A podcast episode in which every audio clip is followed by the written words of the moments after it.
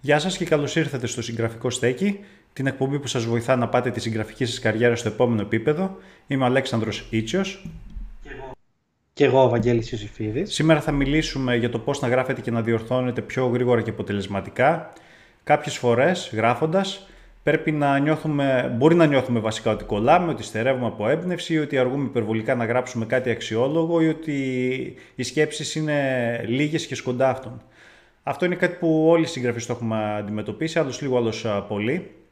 Το πλεονέκτημα όμως σε σχέση με πριν από 10 χρόνια είναι ότι υπάρχουν πάρα πολλές τεχνικές οι οποίες μπορούν να αυξήσουν την παραγωγή μας αλλά και εργαλεία. Γι' αυτό και θα μιλήσουμε σήμερα. Εγώ όπως ίσως να έχετε καταλάβει και από τις προηγούμενες εκπομπές χρησιμοποιώ ένα κάρο. Πριν προχωρήσουμε όμως θα αφιερώσω ένα λεπτό για να πω ε, τα πιο πρόσφατα νέα. Από τα γενικά τώρα έχουν ανοίξει τα Everlist από το Fantasy Fest και μπορείτε να μπείτε και να ψηφίσετε τους αγαπημένους, τους αγαπημένους σας συγγραφείς και βιβλία. Το link μπορείτε να το βρείτε στα χρήσιμα link κάτω στην περιγραφή του βίντεο.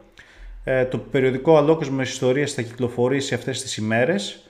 Περισσότερα μπορείτε να δείτε στο link που έχω βάλει και γι' αυτό κάτω στην περιγραφή. Για να πω την αλήθεια, εδώ, Βαγγέλη, υπήρξαν κάποια πράγματα τα οποία με εξέπληξαν και γίνονται σωστά. Όπως για παράδειγμα το ότι μέσα στο περιοδικό υπάρχει και μυθιστόρημα το οποίο είναι στη συνέχεια εντός του περιοδικού καθώς και ένα συνοδευτικό βιβλιαράκι με τις, περιφέ... με τις περιπέτειες της Μπαφομέτας. Ε, και το τρίτο και βασικότερο, κυκλοφόρησε από το υδροπλάνο ε, το δικό μου το βιβλίο, το Μυστήριο στο Άλικο. Ε, πραγματικά το υδροπλάνο έκανε πολύ καλή δουλειά. Εδώ μπορείτε να δείτε και τον σελίδοδείκτη. Κάτω λίγο μια φιγούρα, πάντω λίγο γύρω-γύρω, ράχη, οπισθόφυλλο. Όχι το σελίδι Ωραία. Έτσι. Γλυκό βιβλιαράκι, σαν το λουμπάκι θα διαβαστεί. Και κάτω στο link έχω και το link από το υδροπλάνο που μπορείτε να βρείτε και περισσότερες πληροφορίες. Ε, τελειώνοντας λοιπόν τα νέα, ας πάμε στη συζήτηση. Ε, Παγγέλ, θα, θα ξεκινάς εσύ γιατί τα λες καλύτερα mm-hmm. και επειδή εγώ δεν έχω σταματημό για το συγκεκριμένο θέμα και θα συμπληρώνω. και εγώ θα λέω έτσι θα δίνω την αρχή.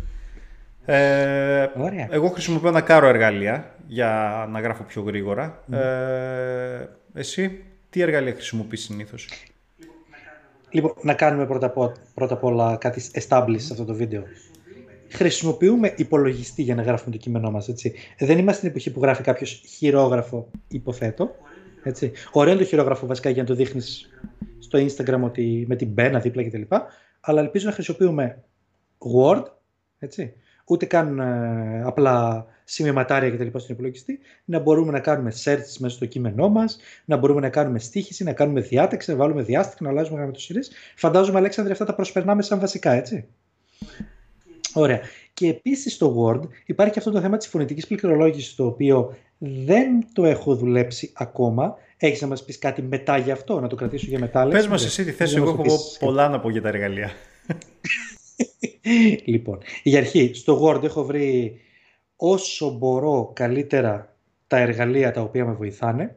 Να μπορώ να ψάξω ένα όνομα μέσα στο κείμενο χωρίς να μου παίρνει ώρα αυτό, να ψάχνω τη σελίδα κτλ. Να βάζω πάντα αριθμό σελίδας. Με λίγα λόγια να έχω οργανωμένο το κείμενό μου όσο καλύτερα μπορώ για να μην χάνω χρόνο σε ανούσιες λεπτομέρειες, ασήμαντες. Αυτό είναι το βασικότερο. Τώρα, ε, για τα εργαλεία που χρησιμοποιούμε κατά τα άλλα, δεν έχω πολλά να πω. Απλά ξέρω ότι συγκεκριμένες σελίδες για να κάνω την έρευνά μου, ε, ότι έχω πάντα ένα ανοιχτό, δίπλα ένα αρχείο σημειώσεων, ε, στο οποίο γράφω ό,τι χρειάζομαι, είτε κάνω επιμέλεια βιβλίου άλλου, είτε γράφω το δικό μου το βιβλίο, ε, για να μην χάνομαι. Δεν δουλεύω δηλαδή ποτέ με ένα αρχείο ανοιχτό Word στο οποίο γράφω. Έχω δύο με τρία κάθε φορά. Το καθένα από τα οποία έχει το δικό του σκοπό χρήσης. Για αρχή αυτά, μετά θα επεκταθώ. Τα Αλέξανδρε. Λοιπόν, ε, δεν ξέρω από πού να ξεκινήσω. Ας ξεκινήσω από τα βασικά. Πρώτα απ' όλα, αυτό που είδα που βελτίωσε σε έναν βαθμό την αποτελεσματικότητά μου ήταν να αλλάξω πληκτρολόγιο και πήρα πληκτρολόγια τα οποία λέγονται 10 κύλες. Δηλαδή, με λίγα λόγια, έχουν ε, από αυτή την πλευρά λιγότερα ε, πλήκτρα. Αυτό βοηθάει να μειώσεις την απόσταση με το ποντίκι και επειδή ιδιαίτερα στο editing χρειάζεται συνέχεια να είσαι με το ποντίκι και μετά να γράφεις, σε βοηθάει αυτή η μείωση της απόστασης να μην, ε, να μην χρειάζεται να, ξα, να, να ξανασκεφτείς που να βάλεις τα χέρια σου πάνω. Αυτό ήταν το πρώτο δηλαδή που διαπίστωσε ότι ξέρεις τι, με αυτό ναι, μπορώ ξέρω ένα 10-20% να βελτιώσω την αποτελεσματικότητά μου και την ταχύτητα. Το δεύτερο σίγουρα είναι η φωνητική πληκτρολόγηση. Ε, όταν χρησιμοποιώ το Office έχει δική του φωνητική πληκτρολόγηση στα αγγλικά, οπότε όταν γράφω αγγλόφωνα γράφω στο Office και είναι πολύ καλύτερη ε, η φωνητική πληκτρολόγηση στο συγκεκριμένο από ότι ε, το αντίστοιχο της Google ή ακόμη και το Dragon Natural Speaking και ένα κάρο λογισμικά που έχω δοκιμάσει δηλαδή ήταν το πιο αποτελεσματικό για non-native speakers, δηλαδή για άτομα τα οποία δεν είναι ε, τα αγγλικά η μητρική τους γλώσσα. Δεν ξέρω γιατί, αλλά λειτουργεί καλύτερα. Yeah. Πες μου. Μισό λεπτάκι. Πού βοηθάει αυτό, πού βοηθάει γενικά η πολιτική πληκτρολόγηση; Πού θα έλεγες ότι βοηθάει;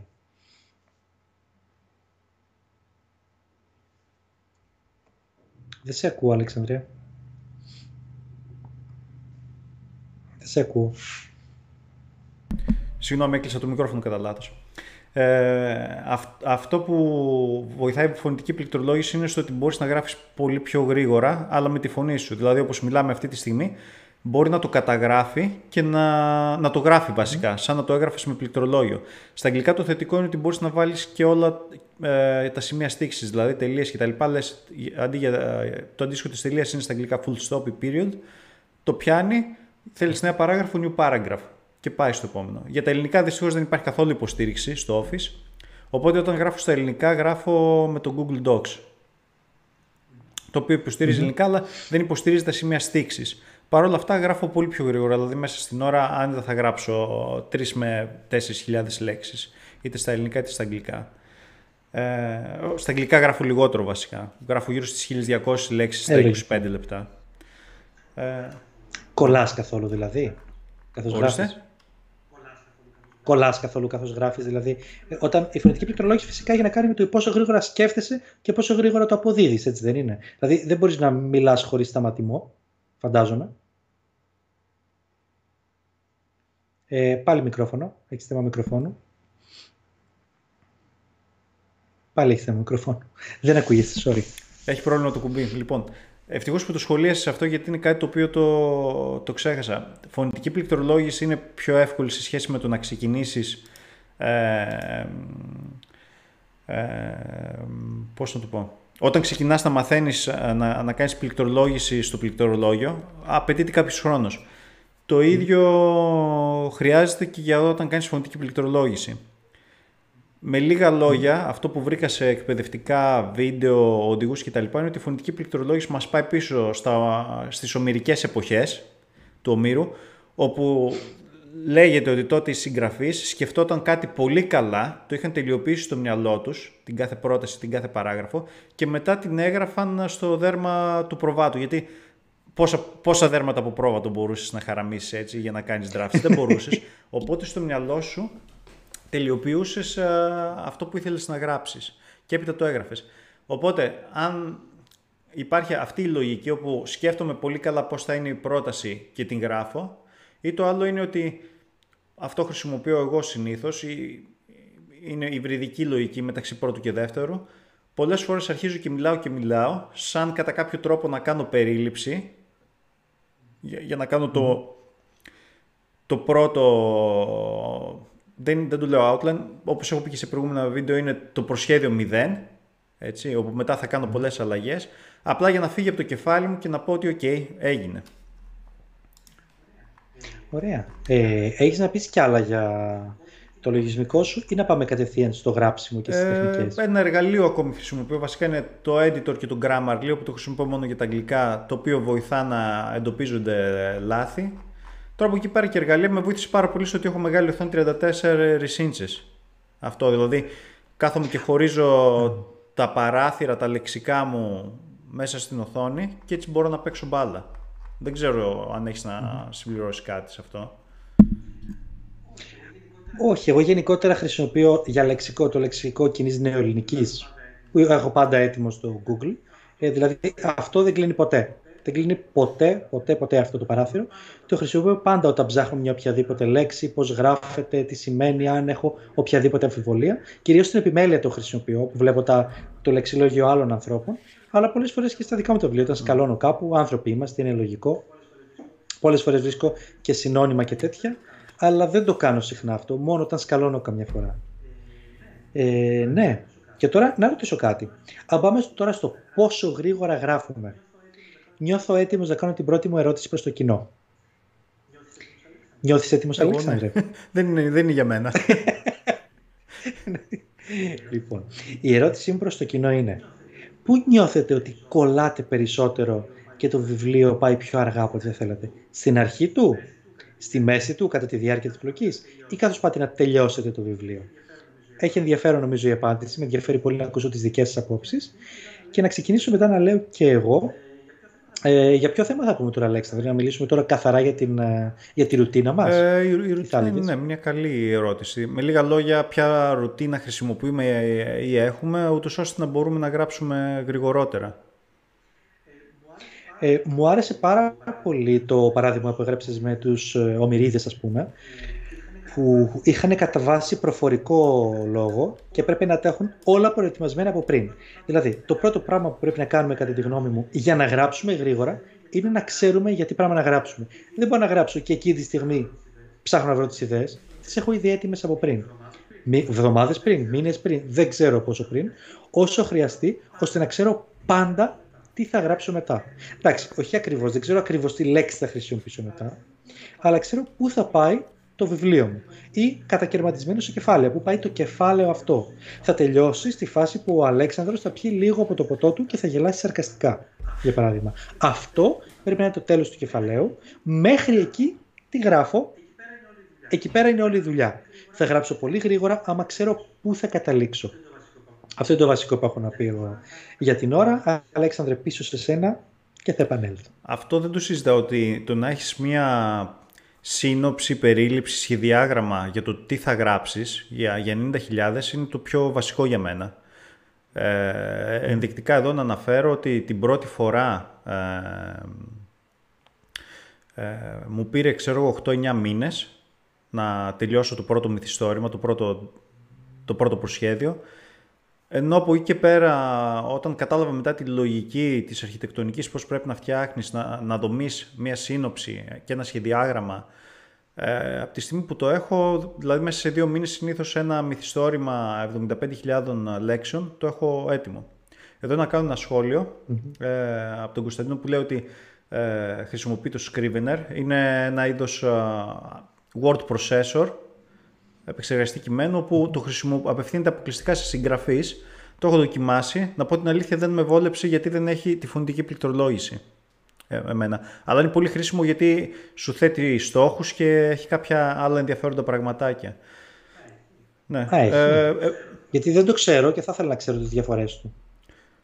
Κοίτα, είναι, είναι πιο απλό. Ε, εμένα δεν με βοήθησε, σου είπα γι' αυτό και ε, επειδή υπάρχουν τεχνικές να το παραμετροποιήσεις στο Office, να το φτάσεις στο σημείο που να είναι τόσο minimal, αλλά με πολύ περισσότερα εργαλεία όπως το Scrivener, γι' αυτό το λόγο δεν το χρησιμοποιώ.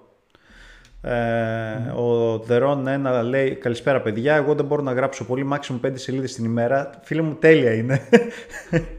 Είσαι πολύ καλά.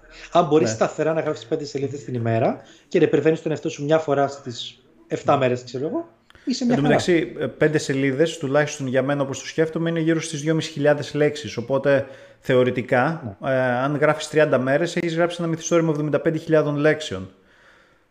Οπότε είναι τέλεια, δηλαδή είναι, είναι στις υψηλές ταχύτητες, δηλαδή κοντεύεις στο ένα μυθιστόρημα δηλαδή τον μήνα. Και ο Κωνσταντίνος από το Manway μας λέει έχω παρατηρήσει πως αλλάζει ο αριθμός μου ανακεφάλαιο, μερικά κεφάλαια βγαίνουν απίστευτα γρήγορα, ενώ κάποια άλλα μου βγάζουν την ψυχή. Εντάξει, αυτό είναι συνδυσμένο σε όλους μας. Να πω εδώ κάτι λίγο, Αλέξανδρε, να κάνω ένα σχόλιο. Θα έλεγα ότι ακόμα και στο δικό μας έργο αναγνωρίζουμε και εμείς ως αναγνώστες του ποια σημεία είναι τα ενδιαφέροντα και ποια θα κάνουν κοιλιά και μας κουράζουν. Ε, να πω εδώ πέρα ότι οπωσδήποτε αυτά που είναι αδιάφορα και θα κάνουν κοιλιά δεν πρέπει στο μυαλό μας να είναι αδιάφορα εκείνη τη στιγμή. Πρέπει να τα κάνουμε το ίδιο ενδιαφέροντα με οτιδήποτε. Άμα είναι τόσο αδιάφορα πια που λέμε πω από αυτό το κεφάλαιο θα μου βγάλει την ψυχή, πρέπει κάτι να κόψουμε. Ακόμα και όλο το κεφάλαιο. Να το πούμε συνοπτικά, να βάλουμε μια περιπετιούλα εκεί πέρα, ένα θέμα απλογής εκεί, για να μας τραβήξει το ενδιαφέρον και να μπορούμε να το γράψουμε και ωρεξάτα, ρε παιδί μου, γιατί εντάξει, άνθρωποι είμαστε. Να γράφουμε ωρεξάτα. Ε, τώρα, Αλέξανδρε, πίσω σε σένα. Ναι, σχετικά με τη μεθοδολογία και γράφει ο Ρόν ότι το πρόβλημά του είναι ότι δεν έχει καθημερινή ροή. Αυτό είναι το πρόβλημα που έχουν οι περισσότεροι.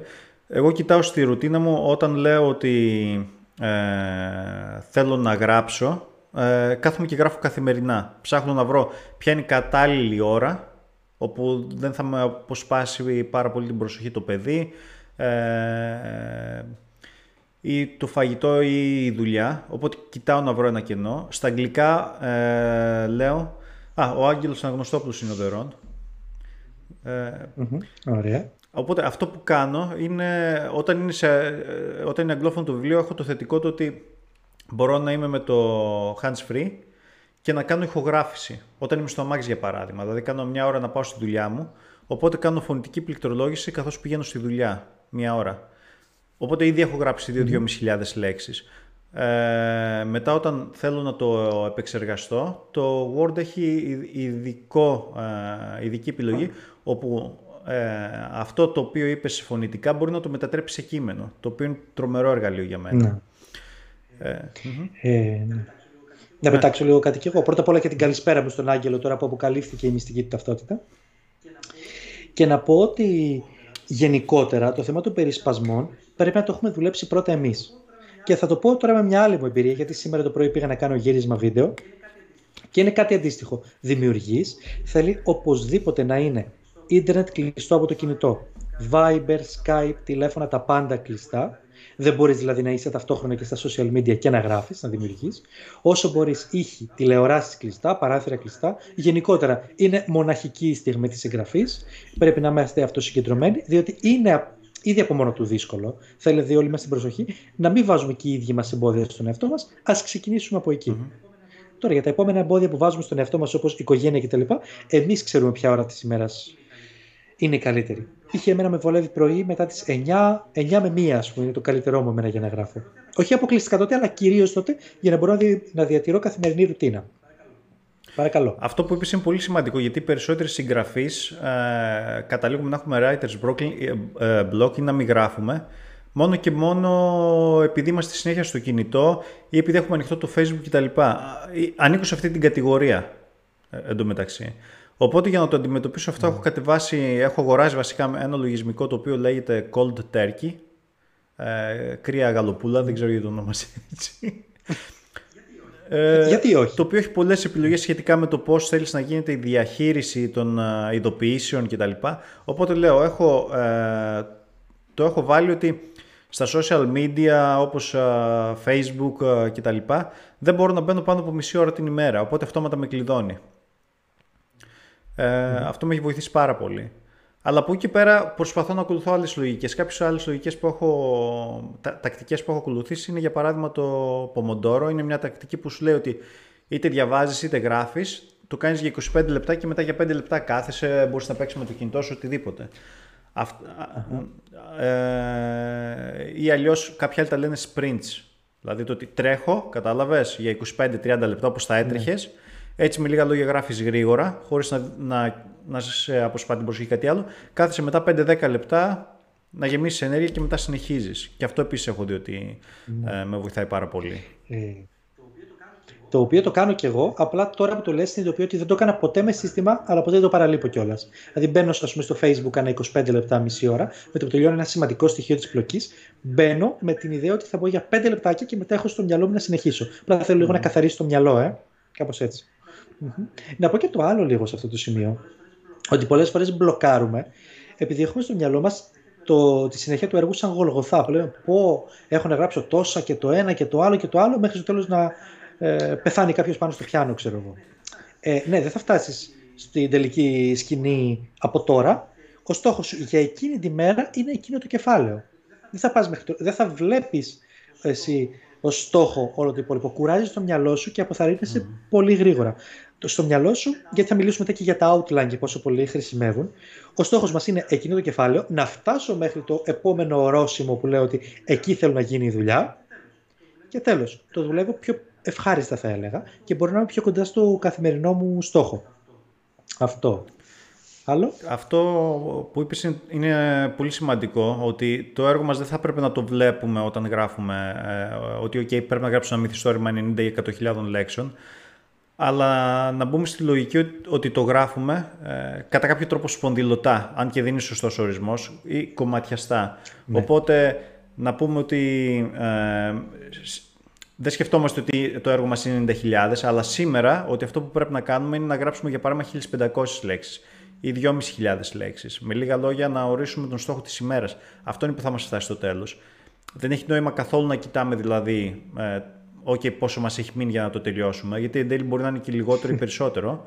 Αλλά αυτό, είναι πολύ αυτό που έχει σημασία είναι να, να πεις ότι σήμερα πρέπει να γράψω 1500 λέξεις, αύριο πρέπει να γράψω 1500 λέξεις. Αυτό κάθε μέρα δηλαδή να έχεις ένα ημερήσιο πρόγραμμα.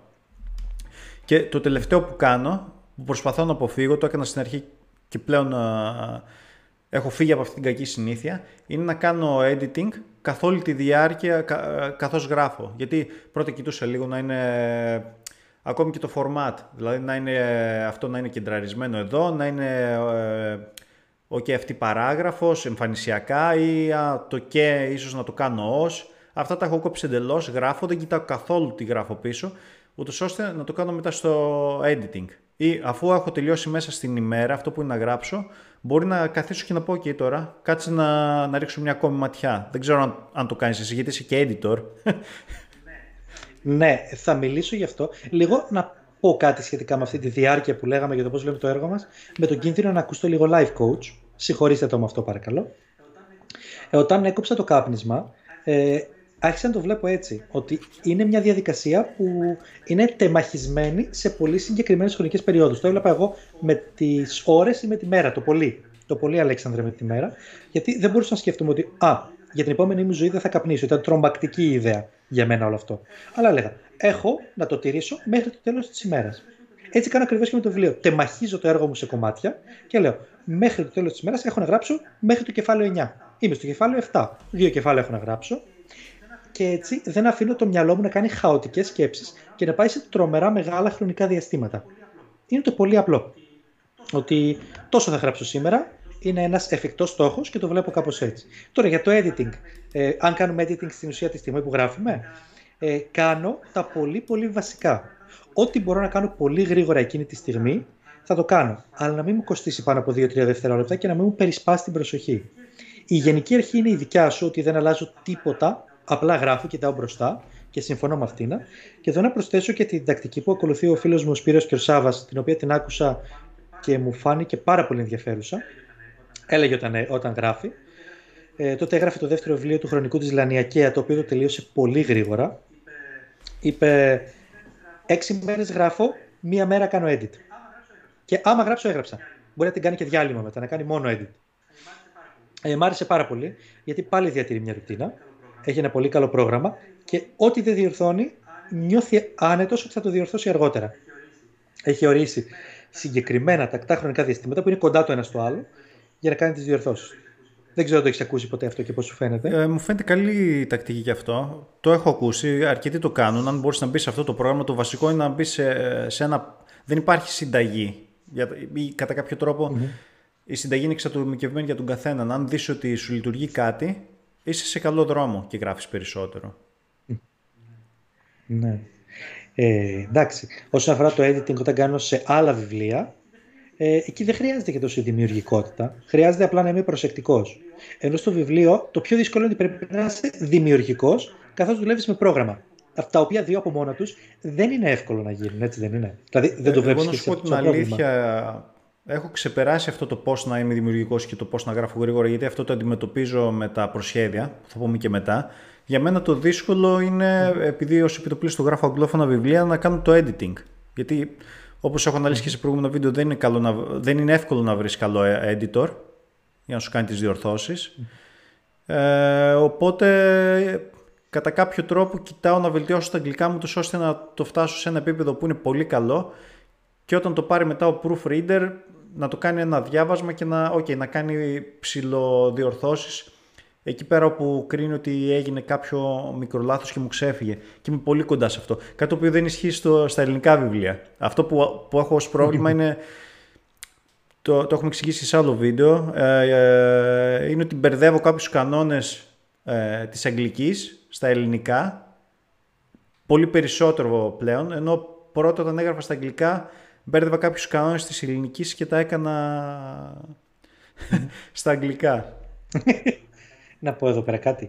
Ότι το βασικό προαπαιτούμενο για να γράφουμε γρήγορα, για να γράφουμε γενικώς θα πω εγώ, αλλά κυρίως για να γράφουμε γρήγορα, είναι τα γλωσσικά εργαλεία, ε, η γλώσσα γενικά να είναι κάτι εύκολο για μας. Να μην κολλάμε σε αυτό. Δηλαδή να μην κολλάμε στην ορθογραφία, στη σύνταξη και πώς να το γράψω. Αυτά τα καλλιεργούμε φυσικά με τον χρόνο. Κανείς δεν γεννιέται έτοιμος. Και συνήθως το πρώτο μας βιβλίο, όλοι ξέρουμε πόσο καιρό μας πήρε. Εμένα δηλαδή μου πήρε χρόνια το πρώτο βιβλίο, με writer's block, με χίλια δυο, με απελπισίε. Άστα να πάνε. Αλλά τα προαπαιτούμενα είναι αυτά. Πρώτον, να ξέρεις πολύ καλά τη γλώσσα σου, όσο καλύτερα μπορείς τουλάχιστον για να σε διευκολύνει να γράφεις. Δεύτερον, να ξέρεις τι πας να γράψεις, να το έχεις σκεφτεί από πριν. Ε, και τρίτον, να πάμε να μιλήσουμε για τα σχεδιαγράμματα, νομίζω. Θες να πω εγώ ε, να, κάνω, να αναφέρω κάποια σχόλια από το κοινό μας πριν να πάμε σε αυτό. Α, βέβαια. Ναι. Ο Κωνσταντίνος λέει ότι το Scrivener το θεωρεί το απόλυτο εργαλείο για συγγραφείς φαντασίας που γράφουν ηθιστορήματα στις συνέχειες. Ε, Κωνσταντίνο, να πω ότι είναι, γενικά είναι, είναι πολύ καλό εργαλείο, αλλά έχει να κάνει με το workflow. Ε, εγώ εξήγησα για ποιο λόγο δεν ε, μου λειτουργήσε. Και αυτό που έχω δει ε, και συζητήσει με άλλους συγγραφείς είναι ότι τους βολεύει λόγω των εργαλείων που έχει για να κάνουν το προσχέδιο. Ε, την τελική έκδοση θα χρησιμοποιήσουν κάποιο λογισμικό, πιθανότατα όπως το Office ε, και, και όταν αναφέρουμε σε αγγλόφωνους συγγραφείς ε, κυρίως λόγω της γκάμας εργαλείων που έχει που δεν μπορείς να τα βρεις πουθενά και είναι όλα μέσα στο πακέτο. Mm. Όπως για παράδειγμα το να έχεις ε, το Grammarly ή κάποια άλλα plugins, κάποια άλλα πρόσθετα δηλαδή, τα οποία έρχονται και κουμπώνουν πάνω στο Office και μπορούν να να σε βοηθήσουν στη διαδικασία της διόρθωσης να την κάνεις πολύ πιο γρήγορη. Ο... Γεια σου Νίκο. Ε... Η Ελένη λέει, ε, παιδιά, εγώ τα παίρνω στη δουλειά και δεν μιλάω σε άνθρωπο μετά από ώρα. Προσωπικά με βοηθάει και το να ξυπνάω νωρί... Α, ναι αυτό. Και ο Άγγελος λέει, προσωπικά με βοηθά το να ξυπνάω νωρίς το πρωί και να γράφω κατευθείαν, δεν ξέρω για εσά. Και εμένα με βοηθάει, αλλά δεν με αφήνει το παιδί.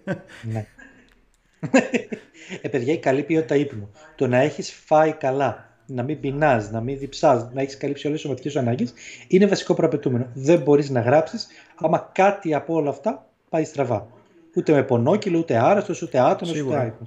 Θέλει από όλα. Για, για μένα το βασικότερο ναι. πρόβλημα είναι αυτό. Δηλαδή πέφτω σε writer's block, όπως έχω πέσει τώρα αυτό το διάστημα, γιατί το πρόγραμμα του παιδιού αλλάζει συνέχεια, οπότε ε, δεν κοιμάμαι καλά και, και στην κυριολεξία είμαι εγκεφαλικά νεκρός.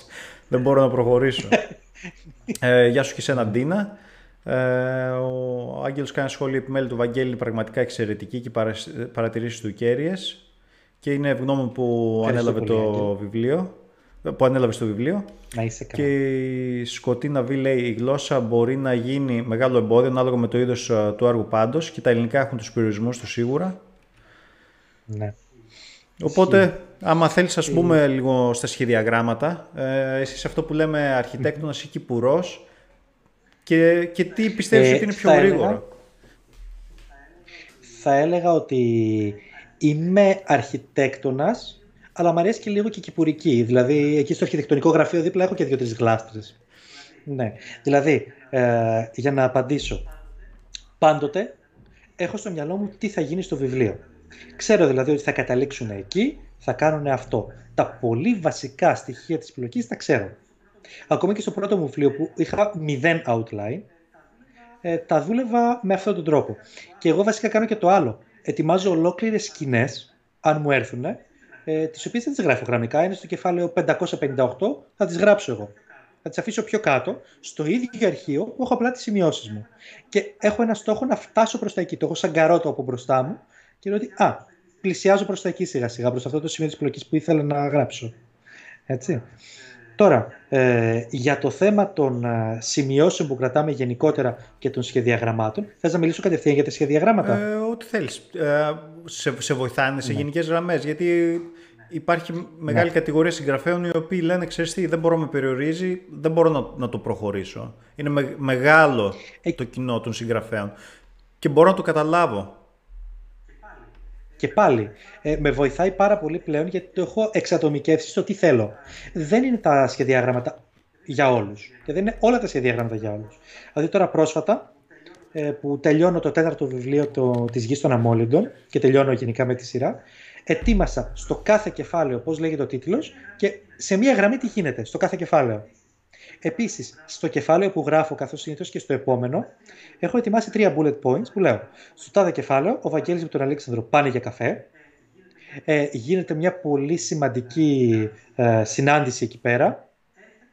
Έρχεται το σημαντικότερο στοιχείο της πλοκής, ξέρω εγώ, ε, στο τέλος του κεφαλαίου. Αυτό δεν χρειάζομαι κάτι άλλο. Το outline για μένα είναι τρία bullet points, άντε τέσσερα, τα οποία καθώς το πλησιάζω, τα, ε, τα σβήνω και λέω ότι έφτασα, πέρασα το στόχο, δίνω ας πούμε, μια ευχαρίστηση στον εαυτό μου. Και παρακάτω φυσικά ε, το τελευταίο που κάνω πριν κοιμηθώ ή πριν σβήσω το Word, ε, πριν τέλος πάντων παρατήσω τη σημερινή συγγραφή, είναι να ετοιμάσω τα bullet points για την επόμενη μέρα, ε, διότι με βοηθά να το έχω στο μυαλό μου την μπλοκή και να την δουλεύω όσο δεν γράφω. Δεν ξέρω αν γίνομαι κατανοητός, αλλά αυτό κάνω. Ε, όπως είπα και νωρίτερα, το πρώτο βιβλίο έκανα γύρω στους 9 μήνες και από εκεί και πέρα όταν συνεργάστηκα με έναν άλλον συγγραφέα, Θεός χωρέσουν γιατί πέθανε από καρδιακή ανακοπή, ε, πήγε στο σούπερ μάρκετ και έπαθε ε, ανακοπή. είχε, παρα... είχε παραπανήσει κιλά, οπότε να γυμναζόμαστε λίγο. Ναι, ναι, ναι, ναι, η συγγραφή μας κάνει και πλαδαρούση η αλήθεια είναι. Α, ε, Αλέξανδρε, να πω και αυτό, συγγνώμη, ότι είναι καλή η ελαφρά σωματική άσκηση πριν ή μετά το, διά, πριν το γράψιμο, έτσι. Εμένα, ε, ένας από τους λόγους που έπαθα και αυτό το διάστημα writer's block και δεν μπορούσα να γράψω είναι γιατί κατά τις 11-12 η ώρα, ε, έγραφα ένα δύο ώρα, κατά τις 11-12 που αισθανόμουν λίγο κολλημένος, έβγαινα για ένα μισάωρο περπάτημα, ακόμη και το χειμώνα δηλαδή, γυρνούσα και συνέχιζα. Αυτό έχω δει ότι μου λείπει και κατά κάποιο τρόπο διέσπασε τη ρουτίνα μου, οπότε μου δημιούργησε πρόβλημα στην όλη ροή. Αλλά πίσω σε αυτό που είπαμε τώρα σχετικά με τα σχεδιαγράμματα, σίγουρα ε, εμένα με βοήθησαν πάρα πολύ. Στην αρχή δεν ήθελα καν να, να ακούω τη λέξη σχεδιάγραμμα, νόμιζα ότι περιορίζει. Ε, έψαχνα να βρω χίλιες δυο δικαιολογίες ε, για να μην το κάνω. Ε, αλλά τώρα χωρίς αυτό δεν μπορώ να ζήσω. Και η λογική με την οποία ε, σχεδιάζω την ιστορία μου είναι ως εξής. Όταν γράφω μια ιστορία ε, και, τελειώνω, και τελειώνω το γράψιμο και θα βγω μια βόλτα με το παιδί ή θα καθίσω να χαλαρώσω να ακούσω μουσική, ε, αρχίζω και σκέφτομαι okay, πώς θα μπορούσε να είναι η συνέχεια ή το άλλο βιβλίο. Οπότε στο μυαλό μου ε, έχει αρχίσει να σχηματίζεται ένα σχεδιάγραμμα. Όπου αυτά κάθομαι και τα κρατάω mm. ως σημειώσεις στο κινητό με φωνητική πληκτρολόγηση. Και όταν έχω τελειώσει το ένα βιβλίο, ε, αφιερώνω μετά γύρω στην μία εβδομάδα να κάνω το σχεδιάγραμμα. Ε, Έχω ναι. τη σημειώσεις και αρχίζω να το ε, κάνω. Αυτό που έχω δει και το έκανα σε, σε μία σειρά μόνο είναι ότι ε, όταν θέλω να εμβαθύνω περισσότερο και να γράψω το σχεδιάγραμμα, να έχω μια ιδέα τι θα γίνει και στο τρίτο βιβλίο για παράδειγμα όταν γράφω σειρά, θα μου πάρει λίγο περισσότερο, αλλά είναι πιο, έχει καλύτερη συνοχή στο σύνολο ε, η ροή. Ε, οπότε κάπου εκεί πέρα δηλαδή αφιερώνω γύρω στην εβδομάδα συνήθως για να κάνω το σχεδιάγραμμα, ε, πάντα με φωνητική πληκτρολόγηση. Ε, ε, αυτό που κοιτάω είναι ε, να είμαι όσο πιο λεπτομερής γίνεται και αυτό τι εννοώ ότι αν ένα μυθιστόρημα είναι γύρω στις 100.000 λέξεις θα κοιτάξω να είναι η... το σχεδιάγραμμα γύρω στις 5 με 10.000 λέξεις. Με λίγα λόγια ε, περιγράφω και λέω ε, πήγα, πήγε ο πρωταγωνιστής εκεί, έκανε αυτό, αυτό, αυτό και αυτό. Οπότε με αυτόν τον τρόπο μπορώ να επιταχύνω μετά και να γράψω πιο γρήγορα. Κάποια σχόλια που έχουμε πει από το κοινό είναι ότι ο Κωνσταντίνος το σχεδιάγραμμα είναι το Α και το Μ για τη συγγραφή. Χρειάζεται αρκετή δουλειά, αλλά αν μάθει κάποιος να δουλεύει με σχεδιάγραμμα θα διευκολυνθεί, δεν το συζητάω. Η μόνη περίπτωση να πω την αλήθεια που πάω full κυπουρό παύλα πάντσερ είναι όταν είναι να γράψω κάποιο διήγημα. OK. Okay, ε, mm. Θα γράψω μία σύνοψη γύρω στις 100-200 λέξεις ε, και μετά ξεκινάω να το γράψω γιατί δεν χρειάζεται ε, κάτι περισσότερο. Ο Μηνάς ναι. λέει ότι χτίσιμο του βασικού σκελετού της ιστορίας και μετά φόρμουλες για να χτίσει και τις λεπτομέρειες που θα βοηθήσουν την εξέλιξη της ιστορίας. Ναι. Ε, και η ναι. Ελένη μας λέει ότι το περπάτημα και η μουσική βοηθάνε πολύ. Το πολύ Βαγγέλη είναι σωστά mm. γραμμένο. Ε, είναι πι όμικρον λάμδα ύψιλον. ναι, ε, βλέπετε βίντεο μου πάντα η Ελένη στο YouTube που κάνω για τη γλώσσα και την ευχαριστώ πολύ γι' αυτό. Είναι, να το πω δημόσιο αυτό, είναι η πιο αφοσιωμένη μου έτσι, στο κοινό, η Ελένη. Ε, και να πω τώρα και το ε, Έχω δύο σχόλια. Ε, αυτό μπορεί να γίνει. Ε, πες τα δύο σχόλια. Ε, γεια σου και σένα Όλγα. Ε, μας λέω εγώ όταν ξεκινώ από, τους, ξεκινώ από τους, ε, ήρωε, από τους ήρωες και ήρωες με οδηγούν στην πλοκή εσείς.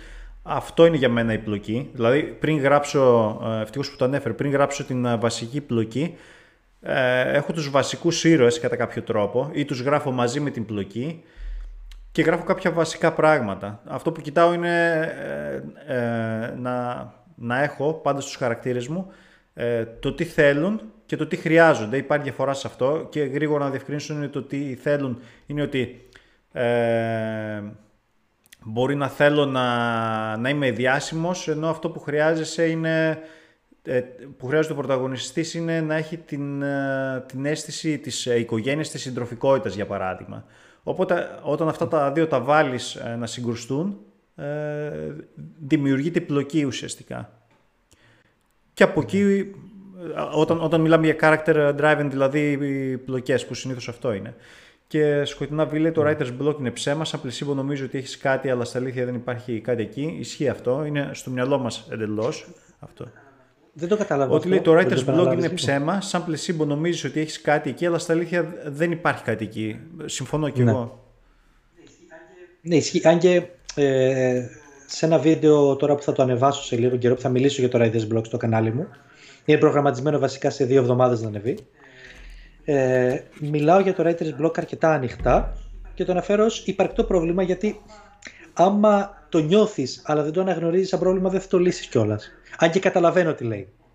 Λοιπόν, σε αυτό το σημείο θα ήθελα να πω κιόλας ότι αυτό μου θέλετε κάντε το quote θα γίνω πολύ διάσημος και θα πω για Νόμπελ ότι το γρήγορο και σωστό γράψιμο έρχεται τις ώρες που δεν γράφεις. Δηλαδή αυτό που είπες ε, πριν, Αλέξανδρε, εσύ, ότι κρατάς σημειώσεις οποιαδήποτε στιγμή της ημέρας.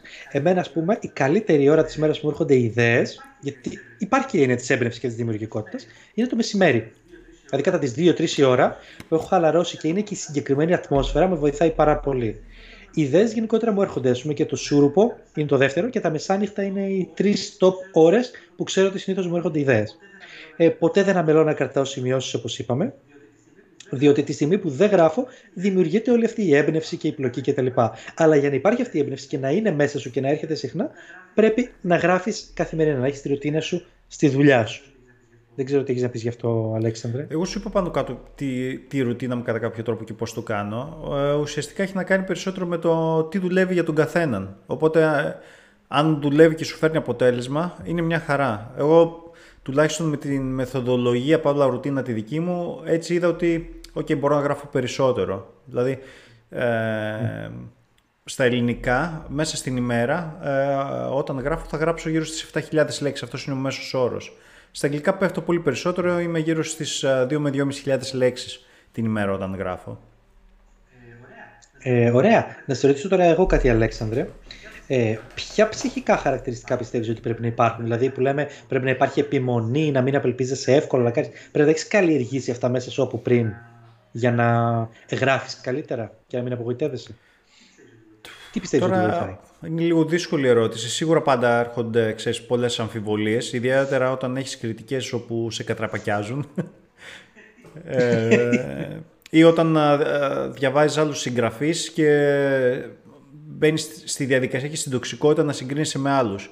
Αυτό είναι καταστροφικό προφανώς, το έχουμε ξανασυζητήσει και σε προηγούμενο βίντεο, δεν θυμάμαι ποιο ήταν, σε προηγούμενο ναι. live.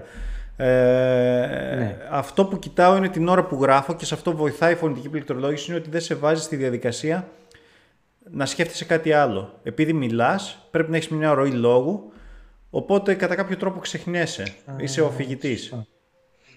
Κάτι το οποίο όταν πληκτρολογώ μπορώ να ναι. πληκτρολογήσω, να καθίσω λίγο και να, να σκεφτώ κάτι και να έχω διάσπαση προσοχής εκείνη τη στιγμή. Αυτό δεν συμβαίνει όταν μιλάς. Ναι. Εγώ γενικά θα έλεγα ότι τη στιγμή που γράφεις δεν υπάρχουν ούτε κριτικές ούτε οτιδήποτε έχει πει ο άλλος για σένα. Είναι η στιγμή σου. Και εγώ τηρώ και το άλλο ε, σαν αρχή, ότι τη στιγμή που γράφω αγαπάω το βιβλίο μου, είμαι ο καλύτερος αναγνώστης του βιβλίου μου. Τη στιγμή που το έχω τελειώσει και το επιμελούμε, γιατί θα μιλήσουμε και για γρήγορη διόρθωση, είμαι ο χειρότερος εχθρός του εαυτού μου. Είμαι ο χειρότερος αναγνώστης, αυτός που θα βρει το λάθος σε κάθε γωνιά. Είχε τώρα μιας και ανέφερε πριν ο Άγγελος στο βιβλίο του, όταν ασχολιόμουν εγώ με τον κόσμο της Lion, ε, το θέμα μου ποιο ήταν. Δεν σκόντα αυτά σε ορθογραφικά λάθη, γιατί ήταν γενικά καλογραμμένο. Όλοι μας κάνουμε λάθη. Και εγώ που είμαι και επιμελητής και φιλόλογος, θα δω ορθογραφικά λάθη, θα τα βρουν άλλοι για μένα. Δεν θα δεις κάποιον να λες της καρδιά του. Δηλαδή να πει της καρδιάς του. Όλοι θα βρούμε τέτοια λάθη. Αλλά όταν έχεις ένα καλογραμμένο βιβλίο, ε, σκονταφτεί λιγότερο στα ορθογραφικά λάθη ή στα τυπογραφικά ή στα συντακτικά και έχεις περισσότερο χρόνο και την προσοχή σου ε, σε θέματα πλοκής. Δηλαδή, γιατί ο Τάδε πήγε εδώ, γιατί νιώθει αυτός εδώ, γιατί αυτός ο διάλογος είναι μεγαλύτερος, Μπορείς να κόψουμε κάτι; Όλα αυτά, είτε επιμελείς σε βιβλίο δικό σου είτε βιβλίο άλλου, ε, βοηθάνε. Δεν μπορείς να ασχολείσαι με σοβαρά ορθογραφικά λάθη και να μένεις στο κόμμα και στην τελεία και να έχεις τέτοια θέματα και ταυτόχρονα να κάνεις σωστή επιμέλεια ή να γράφει παρακάτω. Έτσι λέω. Δεν ξέρω Συμφωνώ και κατά κάποιο τρόπο μεταβαίνουμε τώρα να δούμε στο πώς μπορείς να κάνεις πιο αποτελεσματικές διορθώσεις γρήγορα και καλύτερα.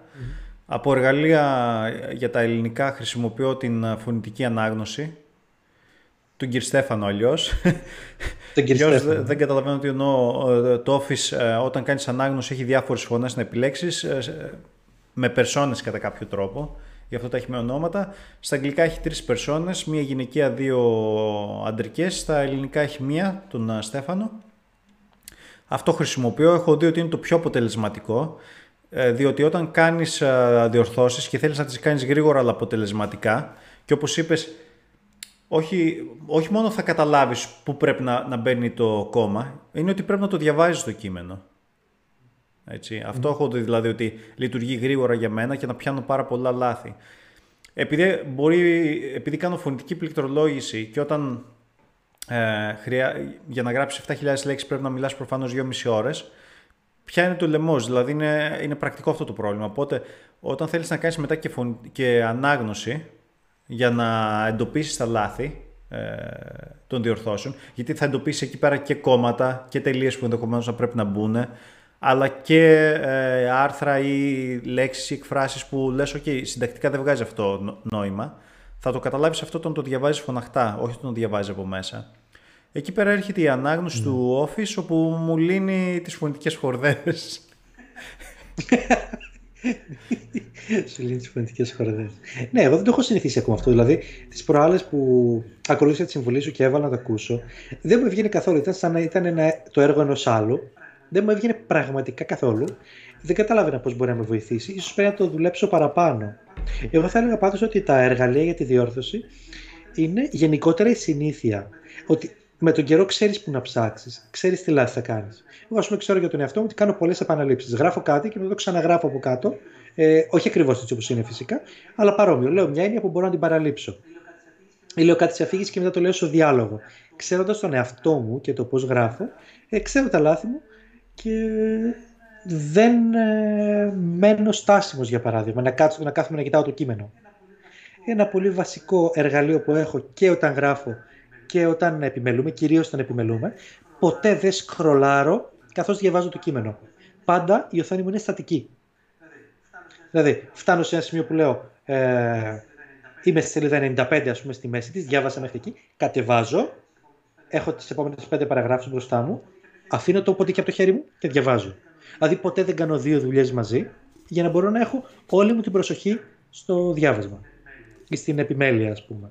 Αυτό δεν ξέρω παρακάτω. Αυτό είναι ενδιαφέρον που λες, γιατί δεν το είχα συνειδητοποιήσει, αλλά τώρα που το είπες, το συνειδητοποίησα.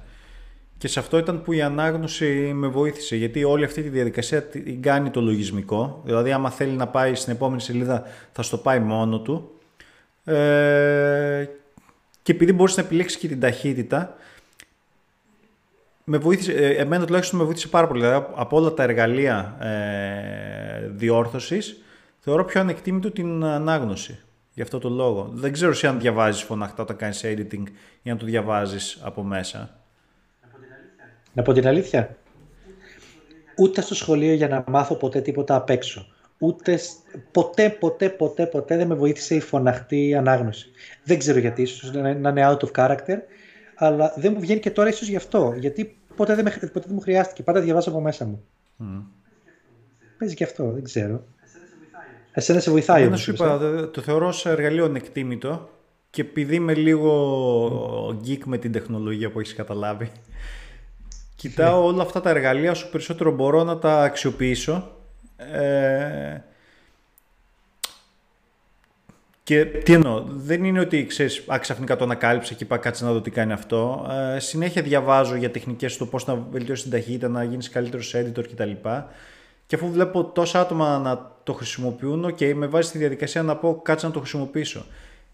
Η πιο δύσκολη διαδικασία από όλα τα εργαλεία που έχω χρησιμοποιήσει ήταν ε, το, η φωνητική πληκτρολόγηση.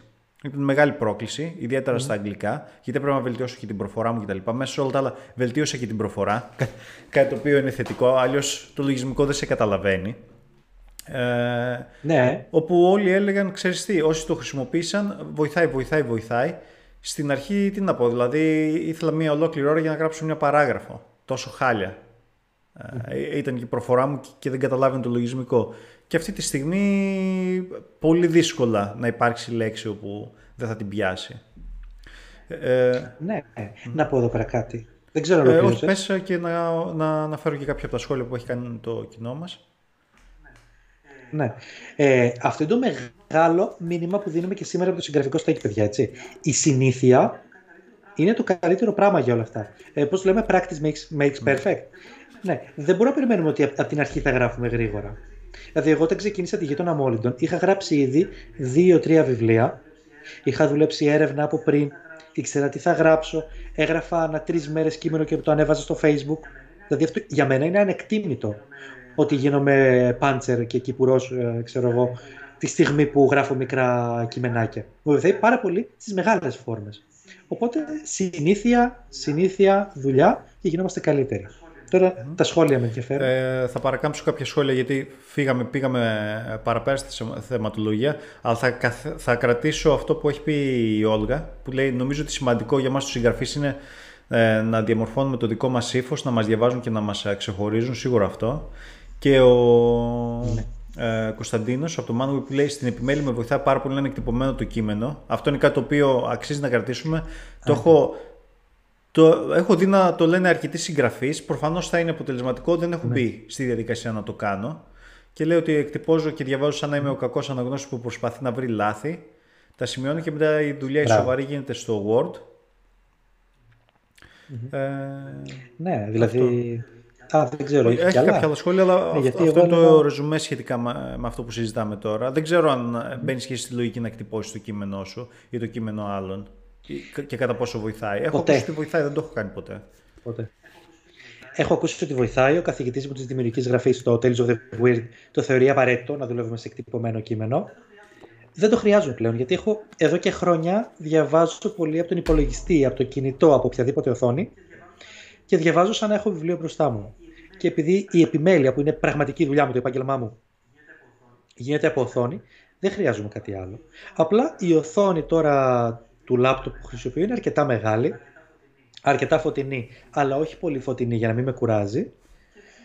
Και έτσι φυσικά έχω πολύ zoom, δηλαδή το zoom όταν ε, βλέπω ένα κείμενο Word είναι τουλάχιστον στο 170, να καλύπτει δηλαδή όλο το εύρος της μεγάλης μου οθόνης, έτσι ώστε να μην κουράζεται και το μάτι μου και να βλέπω τα πάντα, να μην μου φύγει ούτε κόμμα. Ε, γιατί δεν το συγχωρώ στον εαυτό μου όταν κάνω λάθη στην εφημερίδα. Κάθομαι και τα ξανακοιτάω όλα, ε, ειδικά όταν βλέπω κείμενο άλλο, το βλέπω δύο φορές πάντα πριν περάσω τη διόρθωση, το ξανασκέφτομαι, το ξανακοιτάω.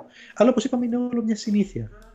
Και τώρα ε, να πετάξω και κάτι τώρα για τις ε, ψυχικές έτσι, δυνάμεις που πρέπει να έχουμε τη στιγμή που γράφουμε και τη στιγμή που επιμελούμαστε, πρέπει να έχουμε πολύ αυτοπεποίθηση. Δηλαδή, χωρίς αυτοπεποίθηση και συνέχεια με αμφιβολίες δεν μπορείς να γράψεις. Δηλαδή, είναι και αυτό κάτι που χτίζεται με τα χρόνια, γιατί όσο γράφουμε περισσότερο, ε, καλλιεργούμε, όπως είπε και η Όλγα, το προσωπικό μας ύφος και γινόμαστε όλο και καλύτεροι στο να γράφουμε αυτό που ξέρουμε. Δηλαδή το δικό μας έργο με το οποίο αισθανόμαστε οικία. Δεν ξέρω τι... Αν έχεις να πεις κάτι γι' αυτό, Αλέξανδρε. Ε, αυτό είναι κάτι το οποίο θα έπρεπε ίσως να κάνουμε μια εντελώς διαφορετική εκπομπή διότι ε, σε όλους τους agents που κοιτάω για, για τα αγγλόφωνα βιβλία μου είναι χαρακτηριστικό ότι πάρα πολλοί λένε ότι θέλουν ε, author's voice. Αυτό τι σημαίνει ότι θέλουν να είναι μοναδικό το ύφος και το στυλ του κειμένου που γράφεις. Και δυστυχώς ή ευτυχώς ε, έχουμε... Δηλαδή, μου είχε τύχει πριν χρόνια και το έχω ξαναπεί αρκετές φορές ότι έγραψα την εισαγωγή από ένα βιβλίο το οποίο έμοιαζε τόσο πολύ με το βιβλίο από έναν άλλον συγγραφέα που ξέρεις, ψηλό έπαθα εγκεφαλικό. Λέω τι γίνεται τώρα; Εγώ το έχω ακούσει, την έχω ακούσει αυτή την ιστορία και ισχύει ότι είναι πολύ ζώρικο. Να πω λίγο και τη δικιά μου την ιστορία. Βλέπω συνεχώς ε, κείμενα τα οποία έχουν παρόμοια θέματα με το δικό μου. Δηλαδή χρησιμοποιούν την ε, μαγεία των στοιχείων. Τα τέσσερα στοιχεία, φωτιά, γη, νερό, αέρας.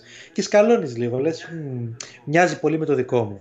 Σήμερα, ας πούμε, ξεκίνησα να βλέπω τη σειρά Shadow and Bone, η οποία έχει αυτό ακριβώς το στοιχείο. Έχει λέει τη μαγεία και την αναγνωρίζω. Λέω αυτό μοιάζει με το δικό μου. Ε, Κολλάς πάρα πολύ όταν μοιάζει κάτι με το δικό σου και νιώθεις ανασφαλής για το έργο σου. Εκεί πέρα έχει το προσωπικό ύφος της Όλγας. Το κρατάω αυτό το σχόλιο, το έχω μνημονεύσει. Και το author's voice. Το έργο παίρνει πρωτοτυπία όταν τα πάντα είναι βαφτισμένα με τη δική σου φωνή και με το δικό σου ύφος. Δηλαδή αυτό θα κάνει το έργο σου πρωτότυπο κατά βάση και όχι τόσο η κεντρική ιδέα, θα έλεγα. Οπότε προχωράμε δυναμικά, αποφασιστικά με το δικό μας ύφος και το εμπιστευόμαστε, θα έλεγα. Οι αμφιβολίες δεν πάνε πουθενά κατά τη διάρκεια της δημιουργίας. Ποιο άλλο θέμα μας ενδιαφέρει πολύ, Αλέξανδρε; Εν τω μεταξύ, ένα σχόλιο που κάνει σκοτεινά Β και θέλω να το πω ε, σχετικά με αυτό που είπες πριν. Νόμιζα ότι θα έλεγες ότι πρέπει να έχουμε τηλεκινητικές ικανότητες εκεί με τις ψυχικές δυνάμεις. ε, κοίτα, σκοτεινά βήματα μπορώ να κάνω. Τηλεκίνηση ακόμα δεν έχω ανακαλύψει αλλά είμαστε κοντά. ναι. Στο χώρο της φαντασίας είμαστε. Είμαστε κοντά. ναι. Ε, ναι. Τι Την καθημερινότητα, πώς, πώς τη διαχειρίζεσαι, να πάμε λίγο παραπέρα, γιατί καθώς πλησιάζουμε και στο τέλος. Αν και έχεις το πλεονέκτημα ότι δεν είσαι ακόμη παντρεμένος ε, με παιδιά, οπότε συγγραφικά είναι πλεονέκτημα αυτό. Ε, να, να το πω απλά. Το βασικότερο είναι ότι βλέπεις ο ίδιος το γράψιμο σαν δουλειά είναι η δουλειά σου. Όπως είπαμε και πριν, δεν είσαι περισπασμένος από άλλα πράγματα. Η διάσπαση προσοχής πρέπει να είναι στο minimum έως και καθόλου από οτιδήποτε. Και να καταλαβαίνουν όλοι ότι όταν γράφεις, γράφεις. Λέω δηλαδή οι γονείς μου, όταν ε, χτυπάνε την πόρτα, που τυχαίνει να γράφω καμιά φορά και στον πατρικό μου. Ε, χτυπάει την πόρτα, μου λένε τι κάνεις, λέω γράφω. Λέω όταν ακούνε γράφω, τελείωσε. Δεν μου λένε τίποτα. Γιατί αν δεν το έχεις κάνει εσύ αν δεν το έχει εδραιώσεις εσύ στου γύρω σου, ότι όταν γράφω, γράφω, τέλος, μην με απασχολείτε, δεν θα το καταλάβουν. Θεωρούν, Α, εντάξει, γράφει, να σου πω λίγο κάτι. Όχι να μην μου πεις, γράφω. γράφω, ας πούμε, είναι πολύ σημαντικό να το καταλάβουν. Ε, ας πούμε τώρα, το τρίτο βιβλίο της Γης στον Αμόλιο, δεν το έχω ξαναπεί νομίζω, το έγραφα καλοκαίρι, που δεν έχω συνήθως στο μυαλό μου άλλα πράγματα εργασιακά, και το έγραφα είτε 12 η ώρα με 3 το πρωί, 12 με 3, είτε 3 το πρωί με 6 το πρωί. Από εκεί πέρα δεν, υπήρχαν, δεν υπήρχε καθόλου διάσπαση προσοχής. Ήμουνα εγώ και το απόλυτο κενό. Οπότε δεν υπήρχαν και θέματα καθημερινότητας. Το πολύ πολύ μια φορά στις τρεις ώρες να σηκωθώ για να πάω στο μπάνιο, να πιω λίγο νερό κτλ. Ε, βρίσκεις τις ώρες σου, βρίσκεις τις πιο ασφαλείς ώρες και γράφεις, τα λέγα εγώ. Εσύ τι λες; Αυτό που είπες ότι το εδραιώνει ε, για να μην σε ενοχλεί κανένας. με παιδί είναι δύσκολο. Ε, πες το παιδί, ρε παιδί μου, εντάξει. Μεγάλωσε πια. Πρέπει να ξέρει ότι ο μπαμπάς γράφει. Ε, δεν είναι σε αυτή τη φάση που μπορεί να το καταλάβει ακόμη, προφανώς. Ε, αυτό που κοιτάω είναι ότι okay, πολλές φορές που μπορεί να θέλει παρέα, μπορεί να, να έρθει να καθίσει λίγο στην αγκαλιά και κάνω φωνητική πληκτρολόγηση πάλι. Και κάθεται και με κοιτάει σαν περίεργος. Τι κάνω. Ιδιαίτερα όταν μιλάω στα αγγλικά, με κοιτάει λες και βλέπει εξωγήινο. Αλλά αυτό που κοιτάω είναι ok κοιτάω να μετριάσω δουλειά, οικογένεια και αυτές τις λίγες ώρες ε, ούτως ώστε να μπορέσω να γράψω. Και σου είπα, για μένα με βοήθησε πάρα πολύ αυτά τα, τα εργαλεία και είμαι τυχερός πως συγγραφέας έχω την δυνατότητα γεννήθηκα μία περίοδο όπου έχουμε μία πληθώρα εργαλείων που μπορούμε να τα βάλουμε στην καθημερινότητά μας και να μπορέσουμε να γράψουμε, γιατί δεν θα μπορούσα να γράψω. Δηλαδή το ότι πάω στη δουλειά και μου παίρνει μία ώρα να πάω στη δουλειά και εκείνη την ώρα μπορώ να γράψω και όταν θα τελειώσω τη δουλειά έχω ήδη ε, ε το προσχέδιο της ημέρα, το, όχι το προσχέδιο, το, το πρώτο πρόχειρο, το οποίο είναι 2.500 λέξεις, ε, ήδη με έχει βοηθήσει. Και σκέφτομαι όλους αυτούς τους συγγραφείς μέχρι και πριν από 20-25 χρόνια που δεν υπήρχε το ίντερνετ, όπου αν το σκεφτείς βασικά όλοι έγραφαν με, με μολύβι στυλό και μετά έπρεπε να το δακτυλογραφήσουν οι ίδιοι ή να το στείλουν σε κάποιον άλλον γιατί δεν ήξεραν όλοι δακτυλογράφηση οπότε υπήρχε και το επιπλέον κόστος και έπειτα αυτό να το εκτυπώσεις πολλές φορές για να το στείλεις ε, σε όλους τους ε, εκδοτικούς οίκους. Και μέσα σε όλα αυτά αν έκανες κάποιο λάθος στο χειρόγραφό σου, στη δακτυλογράφηση έπρεπε να ξαναγράψεις όλη τη σελίδα. Δεν υπήρχε το backspace. Ναι, ωραίες εποχές. Ε, τι θα έλεγα, εν τώρα το να υπάρχει το, το ίντερνετ είναι δίκοπο μαχαίρι, έτσι, σε βοηθάει πάρα πολλές πληροφορίες στο λογισμικό, σε όλα αυτά. Ε, το κακό είναι ότι σου αποσπάει την προσοχή. Δηλαδή ότι οι άνθρωποι ήταν πολύ πιο εύκολο να απομονωθούν και να κάτσουν να γράψουν. Αλλά ε, φυσικά είναι και το νόημα του επεισοδίου μας. Όχι απλά πώς να γράφεις, αλλά και πώς να γράφεις γρήγορα. Ναι, άμα δεν το έχεις με τη γρήγορη γραφή, ή τότε με τη δαχτυλογράφηση, ας πούμε, που λες, δηλαδή δεν θέμα να ξέρεις μόνο να δαχτυλογραφείς, αλλά και να το κάνεις σε ένα εύλογο χρονικό διάστημα. Έπρεπε να προσλάβεις κάποιον. Έτσι δεν είναι. Mm-hmm. Προσλάβανε κάποιον ο οποίος ήξερε να δακτυλογραφεί γρήγορα, να διαιωνίσει τα λάθη σου. διότι ό,τι έγραφες το έβλεπε και το έγραφε κι αυτός. Φαντάζομαι ότι λειτουργούσε και σαν είδος proofreader σε βασικό επίπεδο. Αλλά το πρόβλημα για μένα, το τεράστιο πρόβλημα, είναι ότι δεν είχε το search. Δεν μπορούσα να ψάξω. Α, ο Κάιλ τι έκανε; Ε, τον βάζω ότι τρώει μήλο. Κάτσε ρε, εσύ, τον Κάιλ δεν είχα βάλει τρώει μήλο σε δύο σελίδες πριν. Ψάχνω τη λέξη Κάιλ, βρίσκω που έχει μπει, ψάχνω τη λέξη μήλο και μου βγάζει ότι το, το έγραψα πριν τέσσερα κεφάλαια. Άρα δεν υπάρχει πρόβλημα να τρώει μήλο μετά από τέσσερα κεφάλαια. Ε, γενικά το να ψάχνεις δηλαδή ένα χαρακτήρα, άλλαξα το όνομα σε ένα χαρακτήρα μου. Αν το έκανα σε χειρόγραφο, πώς θα το έκανα; Τώρα με το Word, σε ένα λεπτό. Το αλλάζω 70 φορές, σελίδα 252, σελίδα 4 και σελίδα 17. Κανένα πρόβλημα. Δεν ξέρω αν θες να πεις κάτι γι' αυτό, γιατί θέλω να πω και κάτι έξτρα. Ε, ένα σχόλιο έχω να κάνω ότι πραγματικά θαυμάζω τους συγγραφείς, των προηγου... ιδιαίτερα των δύο-τριών προηγούμενων ε, δεκαετιών, όπως για παράδειγμα τον Μάικλ Μούρκοκ, όπου ο τύπος, ξέρω εγώ, μπορεί να έγραφε και 5 με 10 βιβλία το χρόνο, γιατί είχε 5 ε, περίπου διαφορετικά pen names και τάσσανε σε διαφορετικούς εκδοτικούς, σε μια εποχή όπου δεν υπήρχαν όλες αυτές τις τεχνολογικές ε, διευκολύνσεις. Βέβαια, από την άλλη δεν είχες και όλες αυτές τις αποσπάσεις. Δηλαδή, κάτι κερδίσαμε και κάτι χάσαμε. Έτσι, για, για μένα η αποσπάση είναι το ε, μεγάλο πρόβλημα. Και εσύ δεν έχεις ένα δεύτερο pen name. Το Stephen King που στέλνεις στο εξωτερικό, γράφει σε εγγλόφωνο. Εντάξει. Λοιπόν, ναι. Ε, είναι κατανοητό ότι η κάθε εποχή είναι με τα εργαλεία της παιδιά. Δηλαδή, το να γράφεις χειρόγραφο σίγουρα ήταν πιο εύκολο για τους παλιότερους γιατί έτσι γράφανε γενικότερα. Δεν λειτουργούσαν καθόλου με πλήκτρα και λειτουργούσαν γενικά με το χαρτί. Δηλαδή, άμα δεις ένα συγγραφέα πέντε δεκαετίες πριν, ε, σίγουρα θα γράψει πολύ γρήγορα ένα χειρόγραφο από εμένα. Γιατί εγώ έχω ξεσυνηθίσει να γράφω. Κάνω αυτό για να γράψω το Α και μου φαίνεται πλέον περίεργο. Δεν είναι τόσο αυτόματο όσο όταν ήμουν δημοτικό, ας πούμε, ή για αυτούς τους ανθρώπους. Οπότε ο καθένας με τα εργαλεία του, θα έλεγα και με την εποχή του. Εγώ θα ήθελα να πω για κάτι άλλο. Ότι πολύ σημαντικό είναι να έχεις το σημείο στο οποίο γράφεις.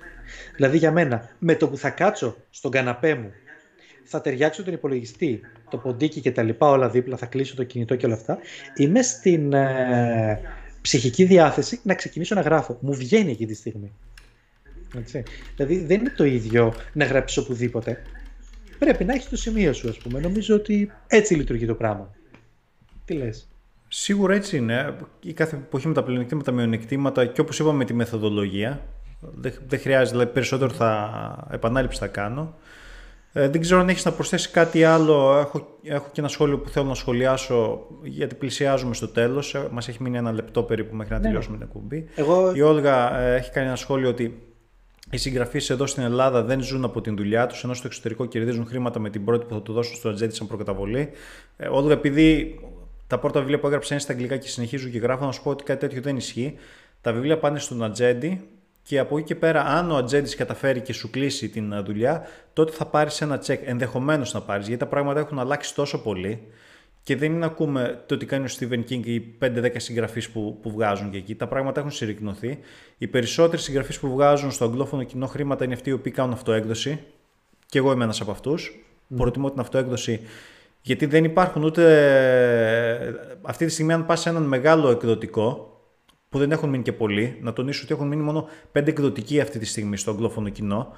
Όλοι είναι imprints, με λίγα λόγια έχουν εξαγοραστεί από τους πέντε μεγαλύτερους εκδοτικούς, οπότε έχει μικρή πίτα, μιλάμε για, για σχεδόν μονοπωλιακές πολιτικές.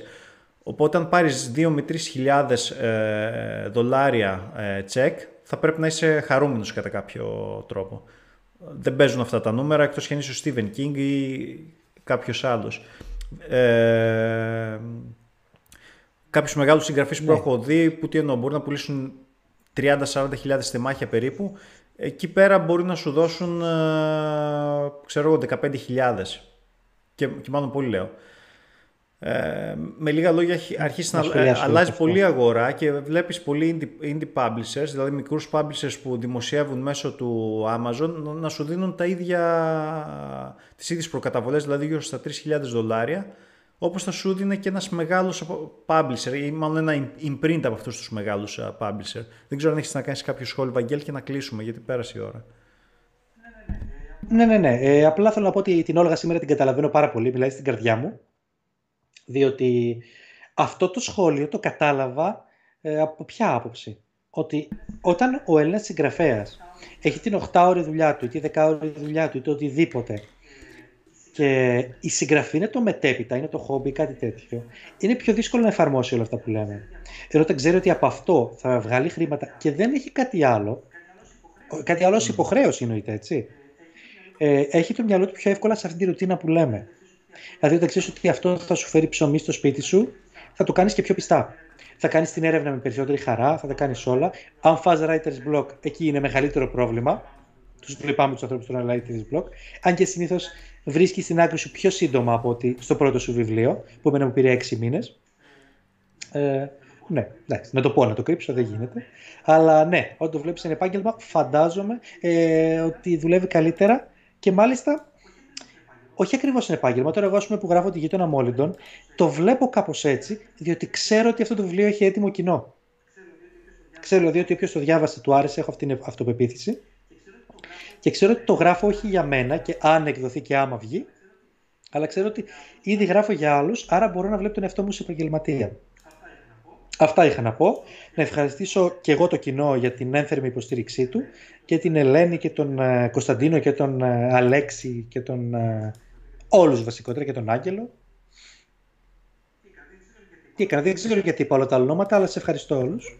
Πάμε στον και εγώ παιδιά σας ευχαριστώ που μας παρακολουθήσατε και σήμερα.